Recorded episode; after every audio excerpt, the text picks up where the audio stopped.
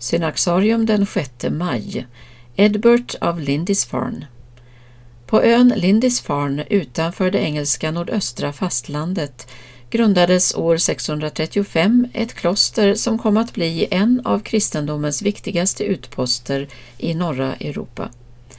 Från klostret, som byggdes upp under ledning av den helige Aiden, sändes munkar till olika delar av England och Europa för att missionera.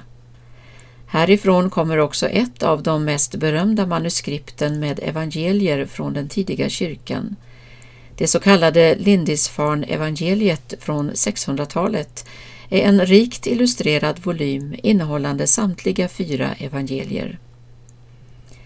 Lindisfarnes skyddshelgon är Sankt Cuthbert, som efter att ha varit munk blev klostrets abbot och även biskop av Durham.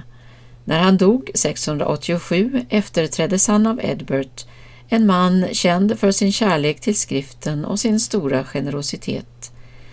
Varje år gav Eadberht tionde av all sin boskap, sin skörd, sin frukt och sina övriga ägodelar till de fattiga.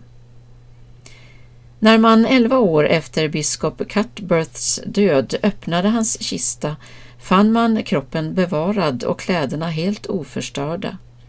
Eadberht kysste klädnaden som täckte helgonets kropp och sa till om att en ny kista skulle tillverkas och ges en framträdande plats där den helige mannen kunde vördas. Han instruerade då även sina munkar om att lämna en plats under denna grav där han själv skulle begravas. Eadberht efterliknade sin föregångare på många sätt i sin gudsfruktan. Två gånger varje år, under julfastan och under påskfastan, tillbringade han fyrtio dagar i bön och avskildhet på en liten ö. Hans kärlek till gudstjänsten kom till uttryck i att han både byggde nya kyrkor och förbättrade de gamla.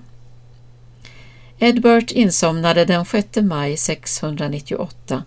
Han ligger begravd i katedralen i Durham, dit såväl hans som Cuthberts kroppar fördes åttahundrasjuttiofem för att räddas undan vikingarna. Det första dokumenterade angreppet av vikingar i England skedde på Lindisfarne den åttonde juni sjuhundranittiotre. Klostret attackerades, många munkar dödades och de övriga tvingades att fly.